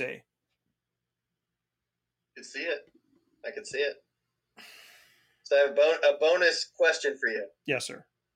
Since you are, what are you, like 2 hours out of Albany up there? Yeah, about 2 hours. How much are you hearing about Antonio Brown and the Albany Empire right now up there? Nothing. Are you sure? Zero? Listen, Antonio Brown, isn't he not paying his players right now? Didn't he? Okay, so you're hearing a little bit about it then. Is it, I looked up, I saw some stuff within the past couple of weeks that, like, there's a league and he's not paying anybody and there's, like, these issues and they don't want to. Anything Antonio Brown, I'm like, I don't want to hear it. I don't want to hear it. They're on the third head coach. Why in my state? Why is my state making so many mistakes? New York has made so many mistakes. It started with plastic bags, and now it's Antonio Brown. And yeah, Saturday night, he's suiting up. He's playing. And I will not be there. He's playing arena football on Saturday night. Antonio, listen, I want him to get some help. I want him to get some mental health help because there's just a lot of things going on that make me concerned for him. And just everything. I mean, the stuff with Tom Brady and Tom Brady's wife, and I mean, it's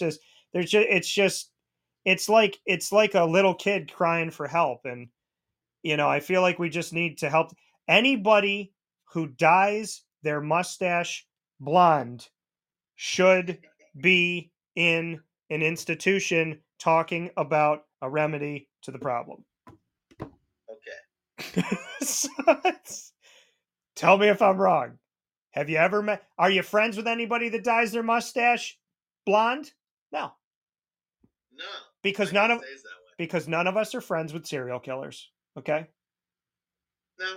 And I'm not saying Antonio Brown's a serial killer. I just think, all jokes aside, in the past 2 or 3 years, I'm at a point right now where, like, I'm concerned about Antonio Brown taking care of himself to the point. Like, I was at one point within the past year where I thought Antonio Brown was going to show up, like, not alive. Like, it's just his body. They were going to say he passed away. Like, I don't know what mentally is not there. I don't know if it's CTE. I don't know if it's his personality. I don't know if it's something that happened to him in his life. But when there's all this stuff that keeps following him, I would love it if he just took care of himself. And unfortunately, a lot of these players that make a ton of money don't have the right people around them. Yeah, I think that's a lot of the problem in the National Arena League, too, is they just don't have PR people. Yeah, well, that and having friends and family that say, like, hey, dude, like, you can't. And why a team is still playing on their third head coach in the same season and not paying people. Like, that's. It's insane. I don't understand. I don't get it. The players that he cut, most of them ended up in Orlando. So if you come with me Saturday night, you'll see a bunch of players that are from Albany. Well, that's good. That'd be nice. Yeah. Yeah. I just want Antonio Brown to get some help. So please do that, sure. Antonio. Figure things out, man. You know, we joke around, we have fun in life, but when push comes to shove, if you need help, don't be ashamed to ask for it. So with that being said, Jason Lucas, myself, Dan Tortora, this has been me being on the air for many hours this morning. And I appreciate you, Jay, as always. And hopefully I'm going to see you in the next few days. Yes, sir. Come on down. All right, man. I'll talk to you soon. All right, bro. Take it easy. Take care. Bye. That coming from Jason Lucas here on Wake Up Call with Dan Tortora, where sports meets that thing called life. We're going to take our final step aside of the broadcast. We'll be back right after this.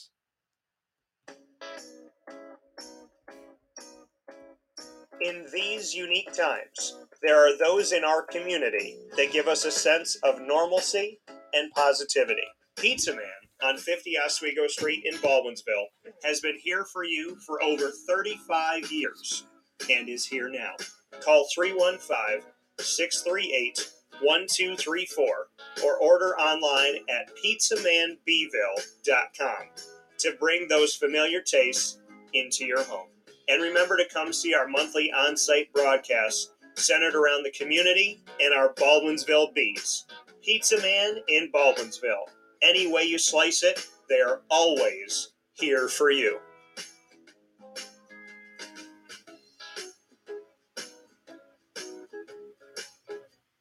I'm George Townsend of Honda City with some good advice from buying a new car. The true cost of owning a new car is determined by the appraised value when you trade it. No vehicle appraises higher than a Honda. Next, look for low APRs and deep discounts. You also want low maintenance costs and great fuel economy. That's why my advice to you is to buy a new Honda. Looking pre-owned, visit our Honda Certified Used Car Center. Honda City, 7140 Henry Clay Boulevard, Liverpool, or HondaCity-CNY.com. It would be a pity if you don't shop at Honda City. Our corporate purpose at Chick-fil-A is to glorify God by being faithful stewards of all that's entrusted to us and to positively influence all those who come in contact with Chick-fil-A. And what became increasingly clear from our success in Cicero is that people love Chick-fil-A. And also, I think we recognize that, you know, we had a great opportunity to grow the brand and grow our platform. I felt incredibly grateful when I was selected to be a Chick-fil-A operator. I think what it's meant for me, what I've come to realize on a very deep level, is that this is a calling for me. It's not a career. It's not a job. The Lord called me to be a Chick-fil-A operator and to use these restaurants to glorify Him and to positively influence other people. I'm blessed. I'm very blessed. Head to Chick-fil-A Clay on 3974 State Route 31 in Liverpool, New York.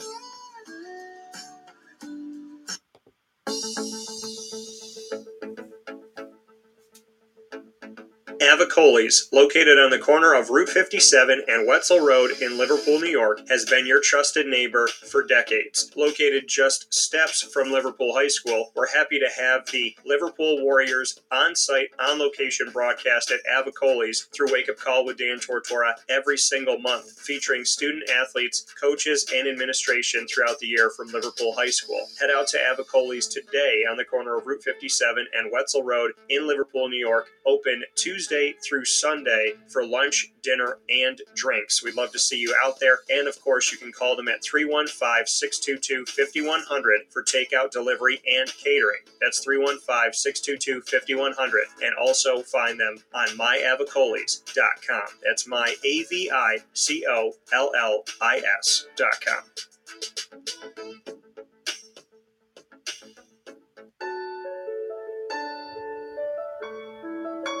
Having peace of mind when you're out of town that your furry-loving friend is safe and sound means taking them to Canine Campground, because we all know that when it comes to the love of our pets, it goes well beyond the call of duty to make sure they're safe and sound. Right, Lily? So take a ride to 242 Johnson Street in East Syracuse, New York, and see Canine Campground and where your dog will be staying in the classic cabin, the executive cabin, the grand cabin, or of course the luxury cabin, because if you know Lily, you know she loves luxury. Now you don't have to wait to the last minute to find a family member or a friend that'll take your dog for a few days. Call Canine Campground at 315-299-4013. That's 315-299-4013. Their drop-off and pickup times are Monday through Sunday. Check K9Campground.com for more information. That's the letter K, the number 9, and campground spelled with a K.com.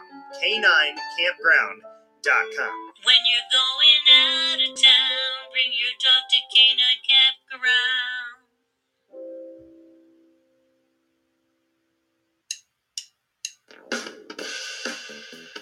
PB&J's Lunchbox, the food truck that you love finding all throughout Central and Upstate New York, now has a streetside cafe. So when you're craving their traditional favorites as well as their out-of-box amazing menu items, you can now head to 663 Old Liverpool Road in Liverpool, New York, located just minutes from the highway, the Thruway, Destiny USA, and Onondaga Lake Parkway. PB&J's Lunchbox Streetside Cafe is there for you Monday through Saturday from 9 a.m. to 7 p.m., serving breakfast, lunch, and dinner all throughout the day. Get breakfast for dinner, dinner for lunch, whatever you fancy, including their award-winning grilled peanut butter and jelly sandwich. Find them at 663 Old Liverpool Road in Liverpool, New York. PB&J's Lunchbox, where we love to know what's in your lunchbox.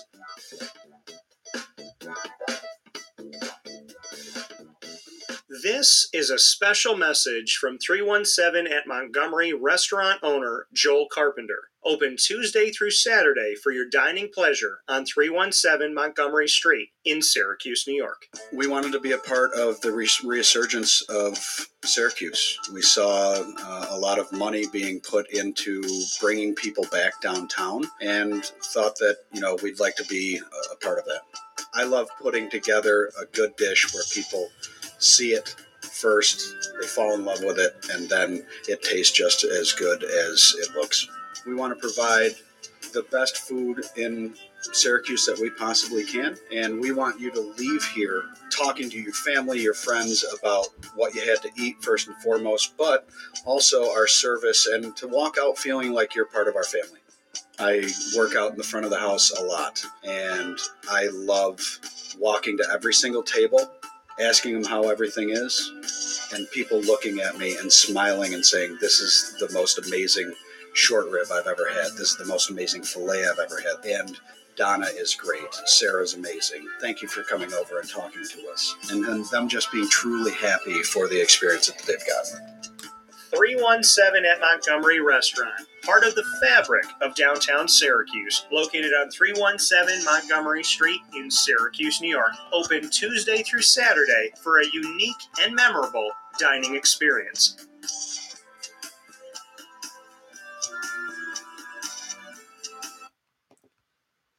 Welcome back here to Wake Up Call with Dan Tortora. Happy to be here with you every Monday through Friday from 9 a.m. to 11 a.m. Eastern Time. I want to thank all my fantastic guests on today's show. This video featured Jason Lucas, but before that, on our prior video that you can watch by going to youtube.com/wakeupcalldt and facebook.com/wakeupcalldt, you'll see Leo Routens, TV analyst for TSN and NBA TV Canada, and coverage of the Raptors. And you'll also see my videos with, they're going to air as their own specials, with Scott Cassidy, LeMoyne Dolphins baseball head coach, and student athletes on the LeMoyne baseball team, Brody Keniston, as well as Dewey Roden. So a lot of great stuff here on Wake Up Call today. We appreciate it. Inside of MonPosPopcorn.com's What's Poppin'. You can find us on YouTube.com, Facebook.com, both /WakeUpCallDT, and on wakeupcalldt.podbean.com. So make sure you check us out there Monday through Friday from 9 to 11 a.m. Eastern Time. Once we go live, we jump into the archives, so make sure you don't miss a moment of Wake Up Call with Dan Tortora. You can find us in your archives on Amazon Music, Audible, iHeartRadio, iTunes and Apple Podcasts, MixLR, Player FM, Podbean, Podvine, Spotify, Stitcher, TuneIn, YouTube. All you have to do is search Wake Up Call with Dan Tortora, or one word, Wake Up Call DT. So make sure you find us there on any one of your favorite podcasting platform outlets. And of course, a big thanks to our incredible partners, Carvel DeWitt, the Wildcat Sports Pub, Chick-fil-A Cicero and Chick-fil-A Clay, K9 Camp Dog Daycare, PB&J's Lunchbox, Mon Pa's Kettle Corn and Popcorn Factory, Avicoli's, K9 Campground Dog Boarding, Chick-fil-A Watertown, 317 at Montgomery Street, the name of the restaurant, is the name of the location in downtown Syracuse, Great Lakes Honda City, Pizza Man, and Mother's Cupboard. Mother's Cupboard, the home of my exclusive breakfast sandwich, only at 3709 James Street in Syracuse, New York. Go and get the Cuse McMother at Mother's Cupboard 7 days a week from 6 a.m. to 1:30 p.m. on 3709 James Street in Syracuse. You can get my spin on the breakfast sandwich. Bacon, egg, and cheese inside of 2 pieces of French toast. Cut it up and eat it with syrup, or pick it up and eat it like a sandwich. and you have made it one of the best selling things at Mother's Cupboard. And on some days, you've put it on every ticket or every other ticket. So head out to Mother's Cupboard today and support local and go and get that Cuse McMother. It is fantastic. I love it. Apparently, it's been on message boards, people going out and getting it. Right when you walk into the restaurant, you'll see it right up there. There's a board showcasing the Cuse McMother with the information on Wake Up Call with Dan Tortora and how to tune into the show. So make sure you get out there and get a sandwich, and we look forward to you trying the Cuse McMother over and over again. We're also proud to be the exclusive multimedia marketing partner of your...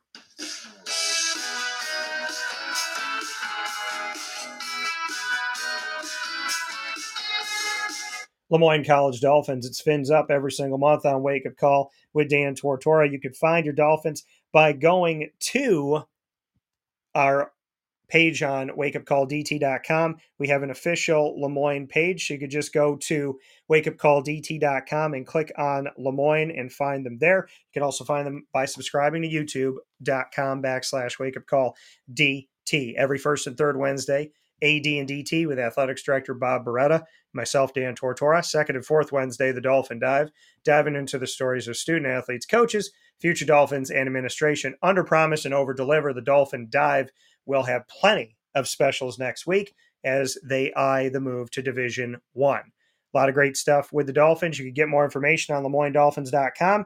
And as of today at 5 o'clock, Wednesday, May 24th, you can get the DT Dolphin Signature Sunday exclusively from Wake Up Call with Dan Tortora on site, on location at Carvel DeWitt. And we'll be doing a special video from there today. And we look forward to seeing you out there.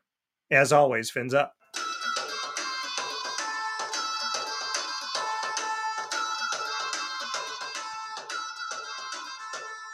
The Bryan and Stratton College Bobcats of Syracuse are exclusive multimedia marketing partners with Wake Up Call with Dan Tortora. You can find your Bobcats on Wake Up Call every single month with student athletes, coaches, and administration. We just did an unprecedented and amazing broadcast with new campus director Mary Hawkins, as well as the head coach of every single team on campus, Nick Dmitrievsky, the athletic director and men's soccer head coach, Alex Grigorita, the assistant athletic director and women's soccer coach, as well as Clay Gagan-Sherman, the men's basketball head coach, Tay Baker, the women's basketball head coach, Sean Peake, coming off his inaugural season as the baseball head coach, and Brian Yurton, the esports head coach. So a lot of great stuff there. Don't miss that video. You can find all of our content on the Bobcats by going to the BSC Syracuse tab on wakeupcalldt.com. And you can get all the Bobcat buzz instantaneously, including that special with all of the leaders from the school that I was just talking about. You can find all of that by going to our YouTube channel and subscribing to youtube.com/wakeupcalldt. So make sure you do that. More information, go to syracuse.bscbobcats.com. And as always, go Bobcats. With that being said, here on Wake Up Call with Dan Tortora, inside of MonPawsPopcorn.com's What's Poppin', I want to thank the incredible guest list that we had today, the eclectic group that we had here as LeMoyne baseball gets ready for their super regional and an opportunity at the College World Series as the only LeMoyne team left in the spring. All eyes are on LeMoyne baseball. They should have been from the beginning, and they continue to be. We support all the programs at LeMoyne, and I'm extremely proud of every single one of the programs on campus on the Heights, and I'm so happy to see baseball moving forward here. And a big thanks to Brody Keniston and Dewey Roden, to head coach Scott Cassidy. And those Dolphin Dive specials are going to be available right after the broadcast on YouTube to be watched individually as their own special spotlights. So you could get those right after the show on youtube.com/wakeupcalldt. Big shout out to Leo Routens, TV analyst for NBA TV Canada and TSN for the Toronto Raptors. Big thanks for him for all of his expertise, his friendship, and my connection to him is so special in so many different ways. And I love that we get to talk Raptors with a guy I respect so much. So can't say enough about you, Leo. Thanks for the love and thanks for the support. And Jason Lucas, one of my brothers, somebody I consider family. His daughters are my nieces. His son up in heaven is my nephew. Shout out to Carter in heaven. Shout out to Carly and Gracie here on earth. Big shout out to Jason for all the work that he's done, and definitely go see our special that we just aired here about college athletics, football, realignment, the AAC, the ACC, every one of the FBS conferences, right? We talked about the MAC, the Sun Belt. We spoke about Conference USA, as well as the AAC, the SEC, the Big Ten, the Big 12, the Pac-12, the SEC. Did I say the Big Ten? If not, I'm saying the Big Ten. Again, you know, we spoke about and the Mountain West. So you are going to get a full taste of collegiate athletics and realignment from Jason and I by going and listening to that and watching it again. So make sure you do that. Much love to all my guests. I appreciate you all. Have a great day. Be safe. Facebook at Wake Up Call DT, Twitter at Call DT, and Instagram at WakeUpCall_DT. I will see you at Carvel DeWitt if you want to come out tonight, Wednesday, May 24th at 5 o'clock. We will officially put this board in Carvel. So it's going to leave my studio, and it's going to be hung up daily at Carvel DeWitt. Only Carvel DeWitt, the longest-standing Carvel franchise in America, and my longest partner that I've ever had in business here. So this will be on-site, on location at Carvel, the DT Dolphin, this beautiful Sunday. And it is mint chocolate chip, so the green for the LeMoyne Dolphins. So you have mint chocolate chip ice cream, hot fudge, whipped cream, cherry, green and gold sprinkles. And for the first time ever, I believe, arguably at any Carvel, because they don't have this mold, they had to go find it, a chocolate dolphin jumping out of your sundae every time you get it. And so make sure you head out to Carvel DeWitt today for the unveiling of the DT Dolphin. I'll be there with my family and athletics director Bob Beretta. We can't wait to see you today, Wednesday, May 24th at 5 o'clock as we unveil the DT Dolphin. And as of 5 o'clock today, when this poster goes up at Carvel, my Sunday will be available every day after that. And you can order the DT Dolphin. So make sure you go out and get it. Much love, support, and respect. Appreciate y'all. Have a beautiful day. God bless. No stress. Do your best. Talk soon.